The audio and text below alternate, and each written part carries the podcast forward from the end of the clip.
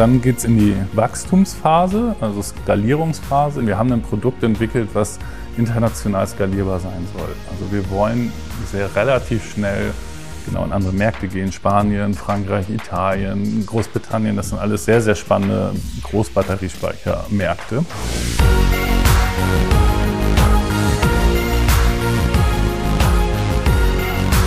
B und P Business Talk. Der Wirtschaftspodcast aus der Metropolregion Hamburg. Präsentiert von Business and People. Ja, hallo, mein Name ist Tobias Pusch. Mit meiner Firma Wortlieferant produziere ich diesen Podcast. In dieser Folge des Business Talk geht es um das Thema Energiewende. Klar, das bewegt uns alle, denn wir müssen alle irgendwelche Lösungen finden als Gesellschaft, aber auch individuell. Was klar ist, ist, dass Batteriespeicher ein essentieller Bestandteil der neuen Energiewelt sein werden. Denn die erneuerbaren Energien, also vor allem Solar und Wind, sind ja nicht zu jeder Tages- und Nachtzeit verfügbar. Das heißt, dann, wenn es richtig gut läuft, das heißt, wenn viel Wind ist und viel Sonne scheint, dann muss die Energie erzeugt und gut weggespeichert werden. Also Batteriespeicher wichtiger Bestandteil, aber man muss sie nicht nur haben, sondern man muss sie auch intelligent und kosteneffizient aussteuern. Das macht eine junge Firma namens Suena. Die wurde gegründet von Leonard Wilkening. Das ist ein Absolvent der TU Hamburg, zusammen mit Miguel Wesselmann und Tom Witter. Und diese Firma geht gerade richtig ab. Da sind zuletzt Millionen reingeflossen, ist halt noch ein Startup. Und dass da so viel Geld hinkommt und allokiert wird, das passiert nicht zuletzt dank des BANEF. Das ist ja das Business Angels Network Elbe Weser e.V., also ein Verein. Ähm, und wir sprechen heute gemeinsam mit dem Lennart Wilkening, aber auch mit dem ersten Vorsitzenden Olaf Krüger, der ja auch Vorstand der Süderelbe AG ist, über Suena, wir sprechen über die Energiewende und natürlich auch über die Chancen, die so ein Business Angel Network für Startups bietet. Also ein spannender Talk über Zukunftsthemen und noch ein kleiner Hinweis, wer mehr zur Arbeit von Barnef wissen will, wir hatten bereits in Episode 85 das Thema. Da haben wir uns nämlich unterhalten mit Olaf Krüger und dem Business Angel Matthias Grichter. Also auch eine spannende Folge, Episode 85, gleich auch mal reinhören danach. Aber jetzt erstmal viel Spaß beim Zuhören.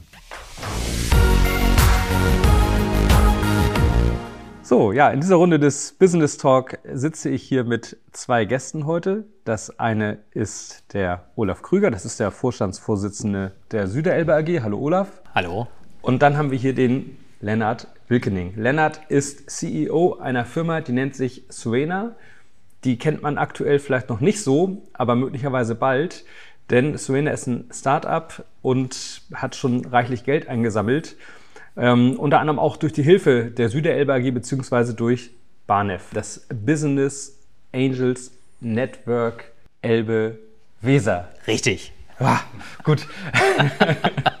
so, Lennart, ähm, vielleicht einmal kurz äh, zum Auftakt. Was macht Suena? Wieso seid ihr bei Investoren aktuell begehrt? Was ist euer Produkt? Ja, erstmal hallo. Ich freue mich sehr auf das Gespräch. Und genau, Suena ist, ja, wie gesagt, ein junges Startup aus Hamburg. Und was wir machen, ist, wir optimieren den Einsatz von Großbatteriespeichersystemen alleinstehend oder in Kombination mit erneuerbaren Energien hinsichtlich der Vermarktung an unterschiedlichen Strom- bzw. Regelleistungsmärkten. Also letztendlich kurz gesagt, wir integrieren Großbatteriespeicher, die so wichtig sind für die Energiewende, also eine der Schlüsseltechnologien, in die Energiewirtschaft.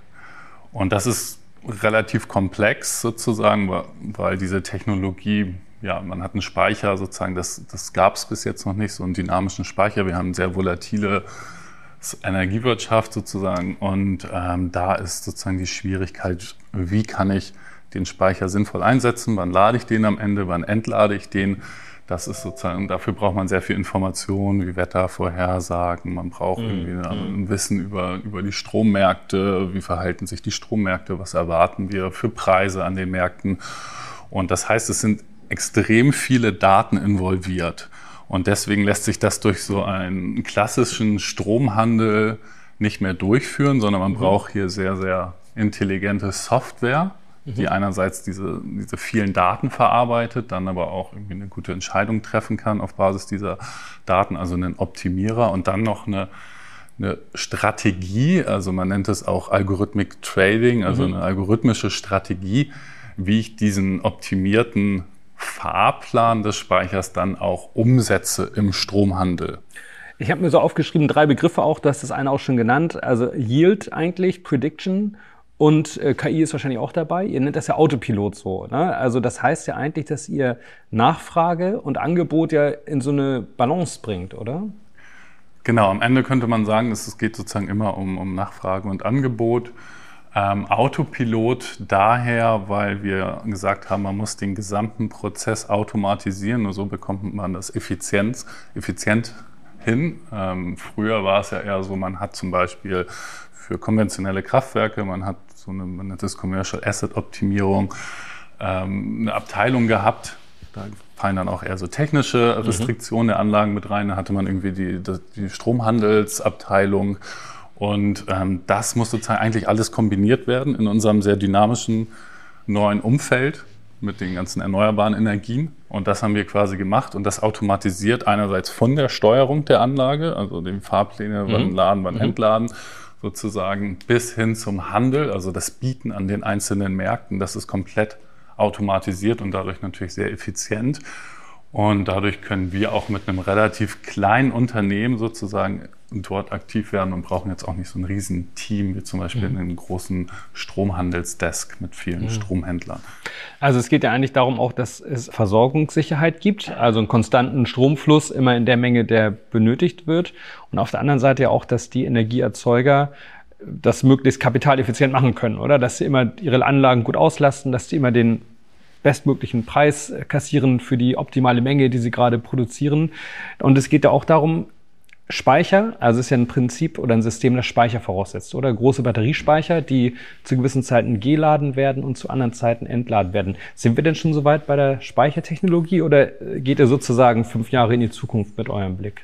Ja, gute Frage. Also grundsätzlich ist es so, Energiespeicher sind natürlich eine wichtige Technologie für die Energiewende. Das hat alles, ich, vielleicht auch nochmal, um da ein bisschen auszuholen, ich habe mich in meiner Promotion schon sehr intensiv damit beschäftigt. Dort war das wirklich noch ein sehr innovatives Thema. Ähm, Speicher, Batteriespeicher war schon immer klar, die können wir sehr gut gebrauchen für die Energiewende, aber sie sind zu teuer. Das war so damals der Konsens. Und da habe ich mich dann schon damit beschäftigt, wie kann man so einen Speicher, es ist wirklich, wir nennen es auch manchmal das Schweizer Taschenmesser der Energiewende, weil es sozusagen so ein Multifunktionstalent ist, das wirklich in allen Anwendungen eigentlich die beste Technologie sein kann.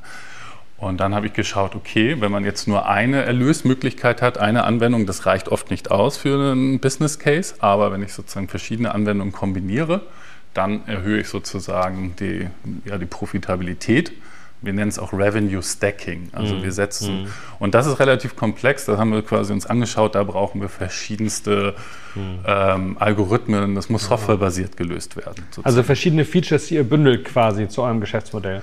Ganz genau. Ist ja auch super für die Zukunftssicherheit, weil ein Feature kann schnell imitiert werden von einem anderen Marktteilnehmer. Ne? Das kann man vielleicht auch mal selber hinkriegen und sich programmieren. Aber wenn man sagt, wir bieten die Komplettlösung an, bestehend aus, keine Ahnung, fünf Features, das erhöht ja die Schwelle ganz ordentlich. Genau, und deswegen muss man auch eine sehr sinnvolle Softwarearchitektur dafür bilden. Ah. Ein sehr modulares System haben wir aufgebaut.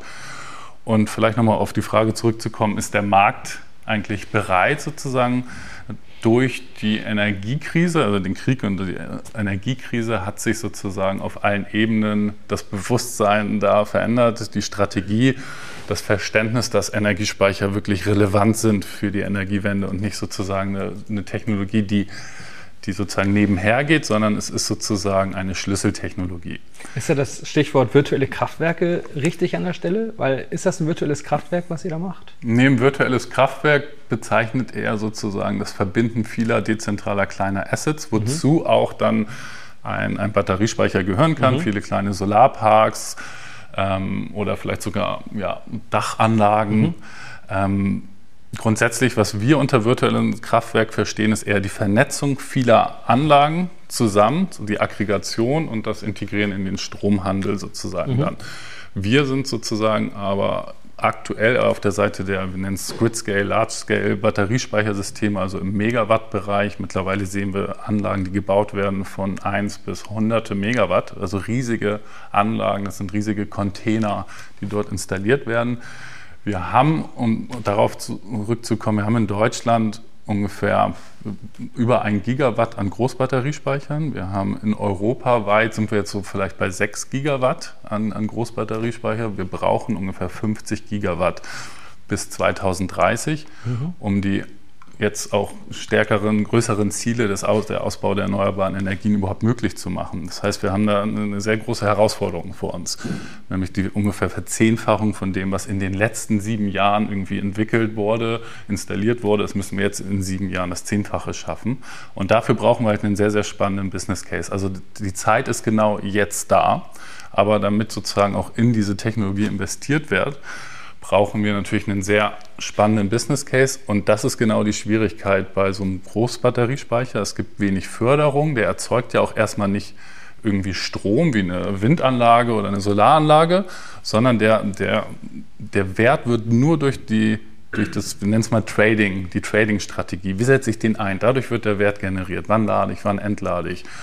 Und da muss, das muss sozusagen an verschiedenen Märkten geschehen. Wir haben Regelleistungsmärkte und dafür sind Batteriespeicher auch sehr, sehr sinnvoll. Die sind dafür da, um das Netz zu stabilisieren. Also immer wieder ja. sozusagen die Schwankungen über Schwankungen Produktion aus, genau, auszugleichen, auch sehr kurzfristig.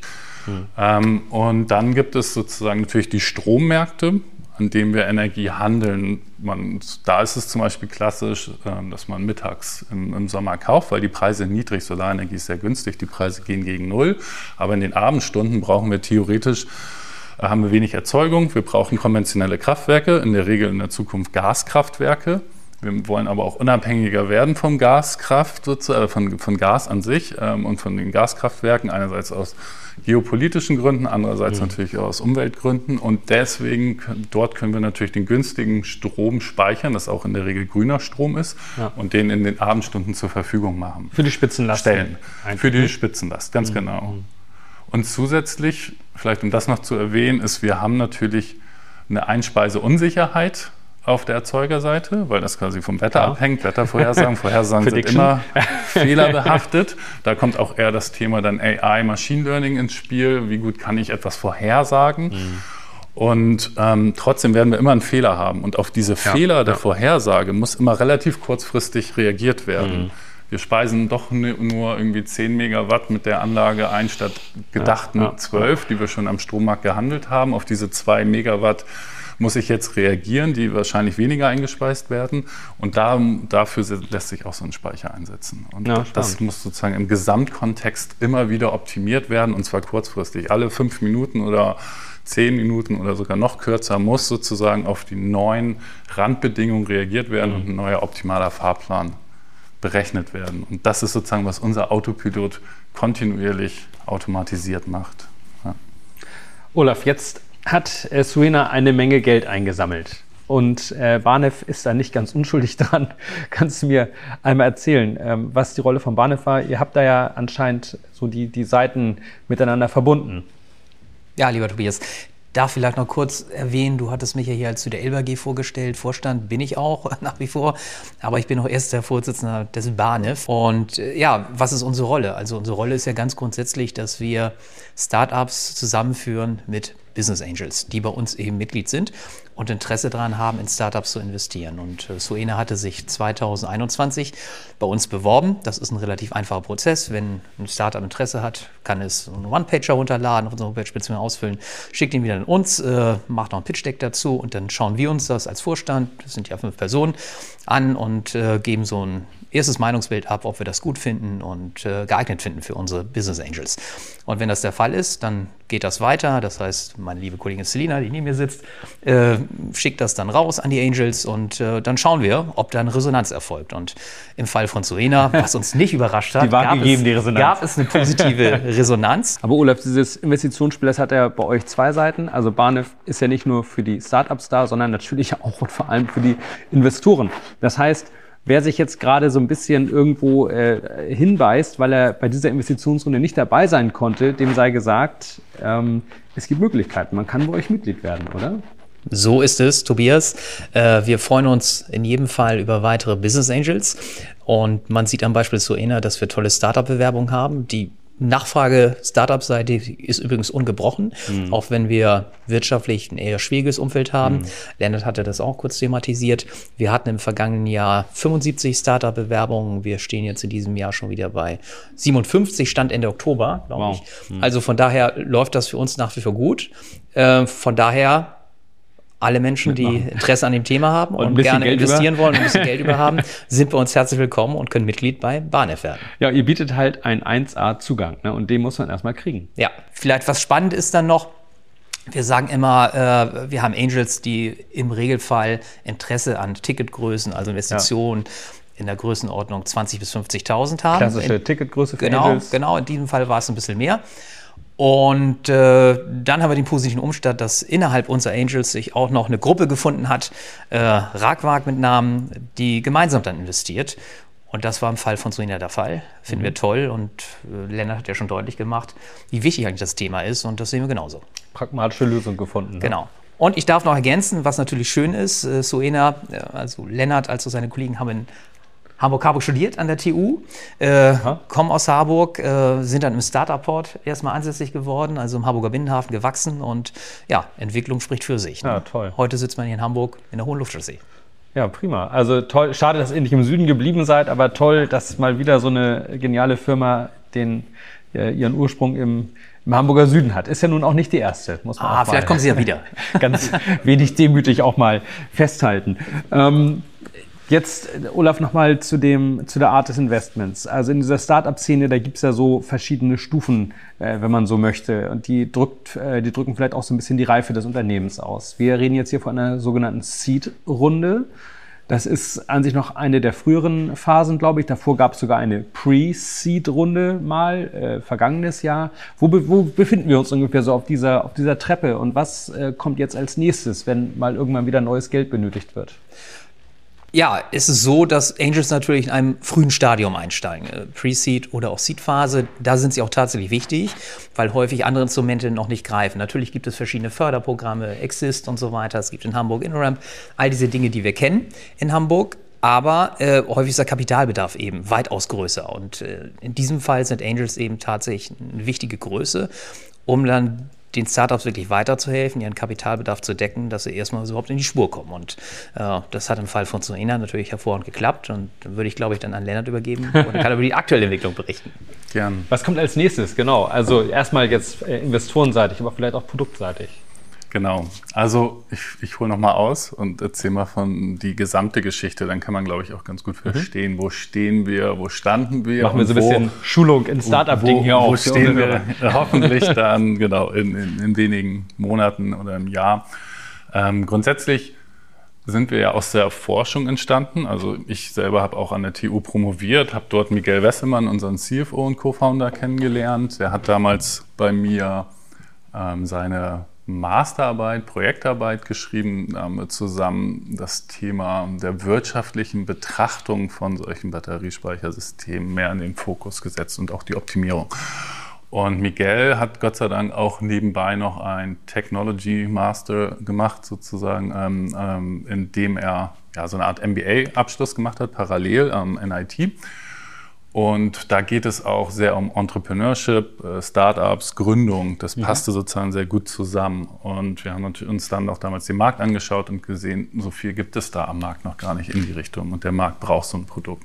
Dann haben wir mit unserem Professor zusammen dann quasi Richtung mit dem Startup-Board gesprochen und der erste Schritt war tatsächlich eine Förderung zu bekommen, weil an so einem frühen Status, wir haben zwar schon gewisse Algorithmen, aber die eine Sache ist sozusagen aus der Forschung mit gewissen Algorithmen mm, zu ja. einem Produkt und einem Unternehmen und einem Businessmodell zu kommen. Das braucht auch eine gewisse Zeit, gerade wenn man es nicht gelernt hat. Und dafür war jetzt diese Exist-Förderung, die wir dann beantragt haben, erstmal überhaupt einen Businessplan zu schreiben, sozusagen zu verstehen, was bedeutet neben dem Produkt sozusagen das Unternehmerische. Genau, unternehmerisch zu denken. Das ist ganz ja auch genau. ein Riesenschritt. Ja, ja, ganz richtig. Und da das war sehr, sehr hilfreich für uns. Also ohne das Startup-Port sozusagen, da haben wir dann auch Büros erstmal gestellt bekommen im Rahmen der Förderung. Sozusagen hätten wir es wahrscheinlich nicht schaffen können, sozusagen so viel Zeit dort zu investieren, Vollzeit dran zu arbeiten, erst zu zweit. Dann kam Tom dazu, der sehr viel Erfahrung in der Softwareentwicklung und der AI mitgebracht hat, weil Softwareentwicklung, das war genau das, was uns noch fehlt. Am Ende machen wir Softwareentwicklung. Und so kamen wir zusammen, haben dann ähm, Exist quasi dafür genutzt, um das Ganze unternehmerisch zu denken, aus Produktsicht zu denken und um dann uns einerseits für die sogenannte IF, von der IFB, also der, der Investment- und Förderbank Hamburg, ähm, auf das InnoRamper-Programm, ist auch wiederum eine Förderung, ähm, zu bewerben. Und gleichzeitig haben wir dann uns aber entschieden, weil die Gespräche mit Kunden, der Markt hat gezeigt, da ist wirklich ein großer Bedarf. Wir müssen beschleunigen, gleich sozusagen eine erste Finanzierungsrunde zu ja, starten. Und die war nicht so klein. Ne? Die Pre-Seed-Runde war schon siebenstellig. Das ist in meinen Augen schon ganz amtlich für ein Startup. Ja, also unser Ziel, unser erstes Ziel war 250.000 oh. über eine Pre-Seed-Runde. Oh. Wir waren stark überzeichnet am Ende. Ähm, hat sich, wir mussten auch während der, des Fundraisings dieser ersten Runde haben wir eigentlich Fundraising gelernt. Das ist natürlich auch so eine Sache. Also ich glaube, die ersten Gespräche mhm. mit Business Angels, die waren noch sehr die ersten Pitches unprofessionell und dann mussten wir wirklich lernen, sozusagen, wie verkaufen wir unser Produkt, unsere Vision, unsere Mission. Ähm, das haben wir dann auch als Ingenieur ist man in dem Bereich ja. auch nicht so fit im Storytelling und so. Das lag uns auf andere Begabung. Ja, genau. Würde ich auch so sagen. Am Ende hat es aber sehr gut geklappt. Äh, zum Beispiel auch mit Ragwag, die dann nach und nach sehr großes Interesse gezeigt haben. Außerdem ist dann tatsächlich auch schon ein institutioneller VC mit eingestiegen in Ramp-Up sozusagen, auch in der Pre-Seed-Runde. Pre-Seed Venture Capital, also genau, Venture Capital Kapitalgeber. Ja, genau. Ja. Wer war das? Äh, äh, Inno Energy, das mhm. ist auch so ein halb öffentliches von EIT, also ein europäischer Apparat mhm. sozusagen, um mhm. sozusagen in frühphasig in, in Startups zu investieren. Mhm. Und Genau, das war dann sozusagen die erste Runde aus Business Angels und Inno Energy. Und Pre-Seed in dem Sinne, weil wir noch gar nicht so weit waren, in den Markt zu gehen mit unserem Produkt, mm, sondern dass wir erstmal ein Team brauchten, ja. das, um überhaupt dieses Produkt zur Marktreife, zum MVP sozusagen zu entwickeln. Ja. Und MVP erkläre ich auch nochmal kurz, Minimal Viable Product, also sozusagen eine, ein Prototyp, der gerade eben so, also den man mal vorzeigen kann so ein bisschen, der aber noch nicht perfekt ist. Ganz genau. Man muss ja auch immer abwägen, wie weit entwickle ich ein Produkt, damit ich auch irgendwie erfolgreich ja, bin ja. am Markt und wie weit overengineere ohne, ohne sich tot zu entwickeln. Ganz genau, was ganz schnell passiert. Und bei ja, uns ist es noch ein bisschen kritischer. Wir also an sich optimieren wir kritische Infrastruktur. Ah, das heißt, unser MVP muss schon einen sehr hohen Standard haben, aber mhm. wir dürfen auch nicht zu weit gehen, weil man, lernt einfach auch sehr viel aus dem Betrieb. Und nicht zu langsam sein. Und ne? nicht zu langsam das kommt sein, auch genau. Noch dazu, das ist, weil ihr seid bestimmt im Wettrennen. Absolut. Das ist übrigens eine Frage, die ich noch hatte. Ja. Also vielleicht ein bisschen doof, aber also ich habe eure Geschäftsidee gelesen, als ich mich vorbereitet ja. habe auf diese Episode und dachte so, ja, äh, gibt's das nicht schon längst? Also jetzt, wo wir gesprochen haben, vermute ich mal, es gibt die einzelnen Teile schon, aber diese Bündelung und Verzahnung miteinander, die scheint mir ein bisschen äh, der neue Ansatz zu sein. Ist das richtig? Richtig. Also Stromhandel gibt es schon sehr lange. Auch per KI oder mit ähm, Auch KI. Ähm, tatsächlich muss man sagen, dass der algorithmische Stromhandel in Deutschland schon etwas fortgeschrittener ist, weil mhm. wir hier einen sehr spannenden Markt dafür haben, der auch sehr liquide ist. Mhm. Der kontinuierliche Intraday heißt das. Ähm, das ist ein Markt, in dem ich wie an der Börse handle. Das heißt, wir sind hier schon fortgeschritten in dem Bereich, aber man sagt, wir sind der normalen Börse der, im algorithmischen Handel sozusagen also der Finanzbörse, sag ich mal, so zehn Jahre hinterher. Mhm. Selbst die großen Energieversorger, wo schon sehr viel in die Richtung passiert ist, aber das gerade das Thema Energiespeicher, das war damals nie im Kernfokus, weil es mhm. sozusagen eher so eine Technologie war, die nebenbei ist. Jetzt ist es sozusagen wirklich in, ganz, ganz stark in, in den Fokus. Aber warum erst jetzt? Das ist doch so logisch, oder? Ja, das muss doch jedem Politik, klar sein, dass das ein absolut, also das ist doch der Politik, äh, Gaskraft wurde lange Zeit ja. als, als ah. gute Alternative oder als nicht als Alternative, sondern als gute Technologie, um, die, um sozusagen mhm. zu Zeiten weniger keiner erneuerbaren Produktion sozusagen, ist dann Gaspika sozusagen, nennt man ja. sie auch ein, einspringen. Ähm, und da ist sozusagen der, Gott sei Dank, das, das Mindset hat sich da gedreht, Aber weil Energie- Energiespeicher an sich eine tolle Technologie Ja, ist. und ohne die wird die Energiewende, also kann sie gar nicht klappen. Man muss Energiespeicher haben. Das muss, Ja. je, muss ja jedem klar sein, der zwei Minuten über das Thema mal nachdenkt, oder? Klar, aber dann gibt man auch wieder die, also es wird ja immer dezentral, das sind ja nicht mehr Ja. die Energieversorgungsunternehmen in Zukunft, die sozusagen die ganze Erzeugungsinfrastruktur in den Händen halten, sondern es sind eher Investoren, Infrastrukturinvestoren, Independent Power Producer. Und ja, und das ist auch bei Batteriespeichern so. Ne? Die werden sozusagen auch, das sind unsere Ha- Hauptkunden. Das sind auch quasi eigentlich eher aus der Investorenbrille schauen, die auf diesen Batteriespeicher. Und deswegen ist dieser Businessplan auch so wichtig, sozusagen, dass sich die Investition lohnt.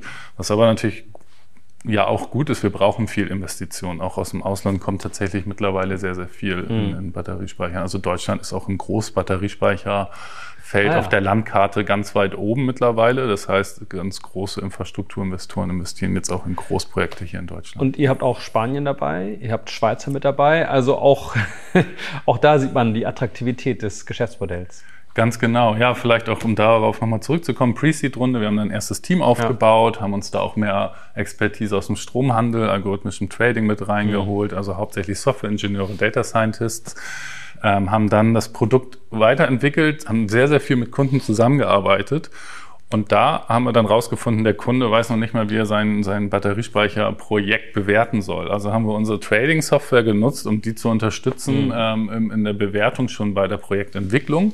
Und dadurch hat sich bei uns eigentlich, wir nennen das Analytics as a Service, als Businessmodell entwickelt, womit wir dann auch Umsätze generiert haben und sehr viel Ja, Traction. spannend. Okay. Und Ja. das war für uns sehr relevant, weil bis zum wirklichen Live-Gehen mit unserem Ja. Kernprodukt, was auch am skalierbarsten ist, das ist das Trading as a Service, dass wir wirklich die Anlagen in den Stromhandel integrieren, brauchten wir auch eine gewisse Zeit. Aber so konnten wir uns einen Namen machen, wir konnten unsere Expertise demonstrieren, Vertrauen aufbauen bei den Kunden und natürlich Traction zeigen, was uns dann für die Seed-Runde, die wir Oh. jetzt im September abgeschlossen hatten, ähm, geholfen hat, natürlich auch zu zeigen, da, da ist sozusagen Interesse an unserem Produkt. Wir haben Traction. Wir brauchen jetzt natürlich nochmal Kapital, um den Markteintritt und auch ein gewisses Wachstum zu finanzieren. Aber ein bisschen Cash generiert er ja auch schon dann. Wir, Also- Ja, genau. Wir, wir generieren auch schon Umsätze, aber es reicht natürlich noch nicht richtig. Nee, es geht noch nicht Richtung Break-Even. Ähm, das ist natürlich auch der Wachstumsstrategie geschuldet, die wir fahren. Ähm, aber wir, genau, wir gehen jetzt live im Dezember Mhm. mit einem großen Energieversorger. Das ist sehr, sehr spannend. Also deswegen ist es ein sehr Name spannender darf Moment nicht hier. genannt werden, nehme ich an. Ähm, da bin ich mir gerade nicht ganz sicher. Okay, dann, Ähm, äh, werden wir aber auch bald kommunizieren. Okay. ja. Und, äh, und dann kommen ja irgendwann Series A, Series B und so weiter, wo dann nicht mehr die Angels am Start sind, sondern an sich größere Investoren, oder? Ganz genau, also eine Series A, wobei, also auch in der Seed-Runde, die war sehr professionell. Also da sind einfach zwei äh, institutionelle Investoren dazugekommen. Das ist einmal ähm, Santander, die bekannte Mhm. Bank. Bank, eine sehr große europäische Spanier. Bank. Die Spanier, ganz genau. Ähm, davon sozusagen Asset Management und davon der Venture Capital Arm sozusagen, Mhm. drei Funds, die in uns investiert haben. Um, und dann Energie 360, auch der Venture Capital Arm, ein Energieversorger aus der Schweiz, aus Zürich sozusagen. Mhm. Die haben ähm, jetzt investiert und zusätzlich haben die bestehenden Shareholder, also die Business Angels und den Energy Preemption Right wahrgenommen. Und äh, somit haben wir jetzt eine, eine Runde von drei Millionen äh, eingesammelt, mit der wir jetzt sozusagen den Markteintritt realisieren können, das Meine Team Herren. auch entsprechend aufbauen. Ja, da waren wir auch sehr glücklich, denn die Zeiten sind ja wirklich nicht leicht für Startups. Ne, durch die gesamte Weltwirtschaftslage ist es sehr viel Wagniskapital rausgenommen worden. Ähm, aber dadurch, dass natürlich der Markt, in dem wir uns befinden, das ist ein sehr, sehr stark wachsender Markt. Also jährliches Wachstum zwischen 30, 50 Prozent, gerade im Großbatteriespeicherbereich. Und dadurch hatten wir natürlich eine gute Position. Trotzdem war es, äh, war es ein langes Fundraising für uns. Also wir haben Anfang des Jahres angefangen und im September geclosed, ähm, aber sind dann doch mit den gesamten Randbedingungen sehr, sehr zufrieden und auch natürlich mit den neuen Investoren. Ähm, Santander selber zum Beispiel finanziert auch Großbatteriespeicherprojekte. Ah ja, Also okay. Das ist auch ein guter Zugang dann im Zweifel mal. Ne? Ganz Das ist genau. ja ein wichtiger Angel-Effekt oder zumindest auch ein wichtiger VC-Effekt, dass die auch Netzwerk mitbringen und dass man da verbunden wird eventuell auch ne, mit Genau. anderen äh. Business Units. Ähm, nochmal äh, die Frage, wenn jetzt jemand zuhört und sagt, oh, cool, wann gibt es die nächste Runde? Gibt es da schon, äh, wisst ihr schon, dass ihr sagt, im nächsten Jahr gehen wir wieder auf den Markt oder macht ihr es ein bisschen vom, vom Investitionswetter abhängig? Ja, das kann man, können wir nicht so ganz vom, wäre natürlich schön, wenn wir da flexibel wären, sozusagen, das von der vom Investitionswetter abhängig zu machen, aber grundsätzlich haben wir natürlich gewisse Ausgaben, eine gewisse Burnrate, gewisse Ziele. Wir stellen ein und dadurch haben wir eine gewisse Runway, sagt man das, bis wann mhm. wir die nächste Runde starten müssen und dann wollen wir natürlich gewisse Meilensteine erreichen. Ähm, Plan ist sozusagen frühestens Ende 24. Also man sagt wirklich nach der Finanzierungsrunde ist vor der Finanzierungsrunde. Naja. Je nach Wachstum. Ich ja. gehe davon aus, dass wir wahrscheinlich auch äh, Mitte bis Mitte 25 äh, kommen, vielleicht sogar noch ein bisschen länger. Mhm. mhm. Wir haben uns auch gerade für den EIC Accelerator beworben. Das ist ein europäisches Förderprogramm bis zu 2,5 Millionen Euro Förderung. Ganz okay. so viel haben wir da nicht beantragt.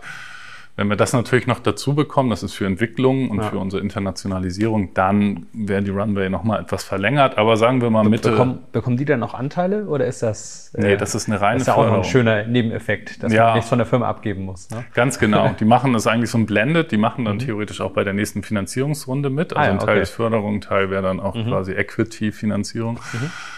Ähm, aber genau, im ersten Schritt jetzt erstmal die Förderung für die, für die Entwicklung bei uns. Und das heißt, dann, dann geht's in die Wachstumsphase, also Skalierungsphase, jetzt Markteintrittsphase, mhm. einem gewissen Wachstum natürlich dabei, aber dann wirklich das zu skalieren. Wir haben ein Produkt entwickelt, was international skalierbar sein soll. Mhm. Also wir wollen sehr relativ schnell genau in andere Märkte gehen. Spanien, Frankreich, Italien, Großbritannien, das sind alles sehr, sehr spannende Großbatteriespeichermärkte. Mhm. Und ähm, dementsprechend äh, dafür ist dann sozusagen die, die nächste Runde gedacht. Olaf, für dich ja irgendwie so ein Startup hier Flügel verliehen zu haben, äh, muss doch irgendwie der maximal gute Case für dich sein, oder? Ist das nicht ein, für euch eine, wie soll man sagen, ein, ein Traumbeispiel? Großartige Geschichte, Tobias, ganz klar. Freuen wir uns drüber. Wir hoffen natürlich darauf, dass die Erfolgsstory anhält. Ich äh, glaube, Länder hat deutlich gemacht, dass es ein Riesenthema ist, das gelöst werden muss. Und Suina bietet eine Lösungsmöglichkeit für die ganze Frage Energiespeicherung und Begleitung der Energiewende im Allgemeinen. Ja, und dann hoffen wir, dass die irgendwann natürlich in Hamburger Süden zurückkommen. Ja, mit das dann, Bedingung, äh, Hunderten von Beschäftigten und äh, da freuen wir uns heute schon drauf, ganz klar. Ne? Ähm, und es zeigt eines noch, Tobias, wenn ich das noch sagen darf, äh, die Netzwerke am Hamburger Süden funktionieren gut. Ja. Es sind ja verschiedene Namen auch angesprochen worden, wird es mir gefallen. Äh, Lennart hatte sie genannt, zum Beispiel auch das NET, äh, NIT, Entschuldigung, äh, über die TU hatten wir schon gesprochen. Äh, NIT ist auch Aktionär bei der Süderelbe mhm, AG. Mhm. Die TUTEC als Transfereinrichtung ist auch ja, Aktionär ja. bei uns. So, und das greift alles Hand in Hand und zeigt eben, dass wir Hamburger Süden ganz gut aufgestellt sind. Und äh, sag noch mal kurz, wenn jetzt jemand hier große Ohren bekommen hat, der ein eigenes Startup hat und sagt so, oh, das wäre was. Ähm, erlebst du das manchmal, dass, äh, dass vielleicht äh, Startups sagen oder junge Gründer sagen, ach, ich weiß gar nicht, ob das was für mich ist? Also sind die vielleicht eher zurückhaltend? Muss man denen irgendwie noch Mut machen? Also, weil man muss ja schon vortanzen bei euch, ne? Ja, virtuell oder live. Äh, das äh, handhaben wir beides. Aha. Ähm, ja, ich kann alle Startups nur ermuntern. Äh, das Besondere an Business Angels besteht ja auch darin, dass sie nicht nur Geld geben, sondern ja. auch bereit sind, mit Know-how und ihrer Erfahrung und ihrem Netzwerk zu unterstützen. Das, Sparring auch so ein bisschen. Genau, das muss man nochmal ne? betonen. Äh, es ist eben mehr als nur Geld, mhm. was Angels zur Verfügung stellen. Und da stehen die alle zur Verfügung. Lennart das wissen nickt. wir, genau. Kann man nicht hören, aber er nickt mit großen. Also tolles, tolles Angebot, was dann eben auch äh, ja, über den finanziellen Aspekt hinausgeht. Mhm. Und äh, dafür steht Barnef mit seinen Angels. Hm. Ja, prima. Toll, dass es sowas gibt im Süden. Lennart, letzte Frage noch kurz an dich. Du hast gesagt, jetzt gibt es bald das, das Going Live. Ähm, trotzdem, kannst du schon mal vielleicht für uns so drei, vier, fünf Jahre in die Zukunft schauen? Was, was kommt als nächstes? Wo steht ihr dann? Ihr werdet wahrscheinlich nicht mehr in diesem Büro sein, weil das dann deutlich zu klein für euch ist, hoffe ich mal. Ja, genau. Ähm, das Büro haben wir total gerne. Es ist sehr hell, sehr gemütlich, ein großer Raum. Wir arbeiten hier wirklich alle immer sehr eng zusammen tauschen uns viel aus. Deswegen äh, tut uns das, äh, oder wir tun uns ein bisschen schwer, hier auszuziehen, aber es wird jetzt schon, wir sind jetzt 18 Personen, also Mitarbeitende in dem Team sozusagen und wachsen jetzt auch, wollen auf 30 wachsen bis ja, mindestens auf 30 bis Ende 24 wahrscheinlich noch mehr, weil wir mhm. das ganze, den ganzen operativen Betrieb jetzt auch wirklich aufbauen müssen. Ähm, und Unser Ziel ist, äh, wie auch schon gesagt, äh, in den nächsten Jahren natürlich ähm, also viele Anlagen an der Management zu bekommen, in die Vermarktung zu bekommen. Ähm, ja, bis 28 sogar im Gigawatt-Bereich dann, auch europaweit. Also mhm. wie gesagt, dass wir dort äh, uns aufstellen. Wir schauen uns aktuell an, das ist natürlich ein Thema Business Development Strategie, stellen wir uns eher horizontaler auf, also nehmen wir noch andere Sektoren mit rein, wie zum Beispiel das ganze Thema Heimspeicherung, ähm, sozusagen, also Endverbraucher, sozusagen die kleineren Anlagen, dass man mhm. diese Flexibilität, die dort ist, durch die Heimspeicher, durch, durch E-Mobilität, durch Wärmepumpen, ja. dass man die auch hebt und sozusagen Mehrwert für den äh, Endverbraucher ja, ja. Ähm, generiert, dadurch, dass wir die in den Strommarkt integrieren, also Flexibilitätstrading in dem Sinne. Das ist sozusagen der eine Bereich. Oder gehen wir sozusagen weiter super spezialisiert ähm, im, im, Bereich, also vertikal ähm, mit Großbatteriespeichern vor, aber ganz schnell internationalisiert sozusagen. Mhm. Dass wir sagen, wir gehen auch Spanien, das ist ja, sozusagen ja. wäre ein Early Mover Schritt. Das ist sozusagen, das geht ja gerade erst richtig los. Mhm. Gehen wir da sozusagen jetzt schon rein, stellen uns dort auf und sichern uns einen gewissen Marktanteil. Mhm. Das wird gerade sehr viel auch diskutiert. das wird sozusagen die nächsten Jahre passieren. Wir wollen eigentlich schon Ende 24 ist der Plan, dass wir dort nach Großbritannien gehen, weil wir dort auch spannende Kunden haben. Der Markt ist uns so fünf Jahre voraus aus Batteriespeichersicht. Dadurch auch etwas kompetitiver, also mehr Wettbewerb, aber auf der anderen Seite genau unser Tool, so eine Software, wie wir sie haben, ist auch wird dort ganz besonders benötigt. Ja. Ähm, das sind sozusagen gerade so die strategischen Themen, ähm, mit denen wir uns beschäftigen. Ja, ja aber spannend. jetzt, jetzt geht es erstmal darum. nicht an Fantasie auf jeden Fall und auch nee. nicht an Opportunities. genau, das ist auch ein Thema als Startup in so einem Feld, viele Möglichkeiten. Ja aber da auch den Fokus zu behalten und wirklich sehr, sehr gut in dieser mhm. einen Sache zu sein, besser mhm. als alle anderen und dann zu schauen, wann ist der richtige Zeitpunkt, sich auch vielleicht weiter aufzustellen. Großbritannien ist uns fünf Jahre voraus. Das hätte ich nicht gedacht. Nee, das hätte ich auch nicht gedacht. Aber umso eher erkennen die halt auch, ähm, wo der Schuh dann drückt. Nicht? Und umso einen größeren Bedarf haben sie wahrscheinlich auch für smarte Lösungen. Ganz genau. Also National Grid ist der Übertragungsnetzbetreiber. Die haben sehr, sehr früh angefangen, ähm, Großbatteriespeicher-Ausbau zu fördern, indem sie auch Märkte generiert haben für diese Speicher, wo auch ein interessanter Businessplan entstanden ist, oder Business Case. Und das liegt daran, ganz kurz vielleicht nur, Großbritannien ist tatsächlich ein Inselnetz. Es ist sozusagen unabhängig, es ist von den anderen Netzen drumherum. Und ein Inselnetz ist ein kleineres Netz, ist grundsätzlich instabiler. Wenn die viel Winderzeugung haben, dann, dann haben die sofort sehr, sehr große Schwierigkeiten mit der Netzstabilität ähm, weil der Anteil der erneuerbaren Energien sehr schnell sehr, sehr groß ist. In, hier in Deutschland sind wir Teil des kontinentaleuropäischen Verbundnetzes von Portugal ja, bis, ja. bis in Bulgarien noch weiter sozusagen. Und ähm, das stabilisiert sich auch insgesamt. Haben wir da auch noch Atomkraftwerke und so weiter. Mhm. Also mhm. das ist insgesamt, also ein großes Netz ist insgesamt stabiler. Deswegen musste Großbritannien schon sehr früh ähm, Richtung ähm, Batteriespeicher denken und das ausbauen. Mhm. Deswegen, die haben dort mehr, zwei Giga, über zwei Gigawatt schon an Großspeichern installiert und sehr, sehr spannende Märkte. Ja. Und, äh, ja, wow. genau. Also dann sage ich mal vielen Dank für diese spannenden Einblicke in die ja, Zukunft oder teilweise auch schon Realität und Gegenwart der Energiewende. Und wir wünschen viel Erfolg auf dem weiteren Weg. Und ich freue mich dann schon auf den nächsten Podcast in ein, zwei oder drei Jahren, äh, wenn ihr in aller Munde seid. Vielen Dank. Ja, auch vielen Dank. Hat mich sehr gefreut. Ah, danke. Das war der B&P Business Talk der Wirtschaftspodcast aus der Metropolregion Hamburg. Präsentiert von Business and People.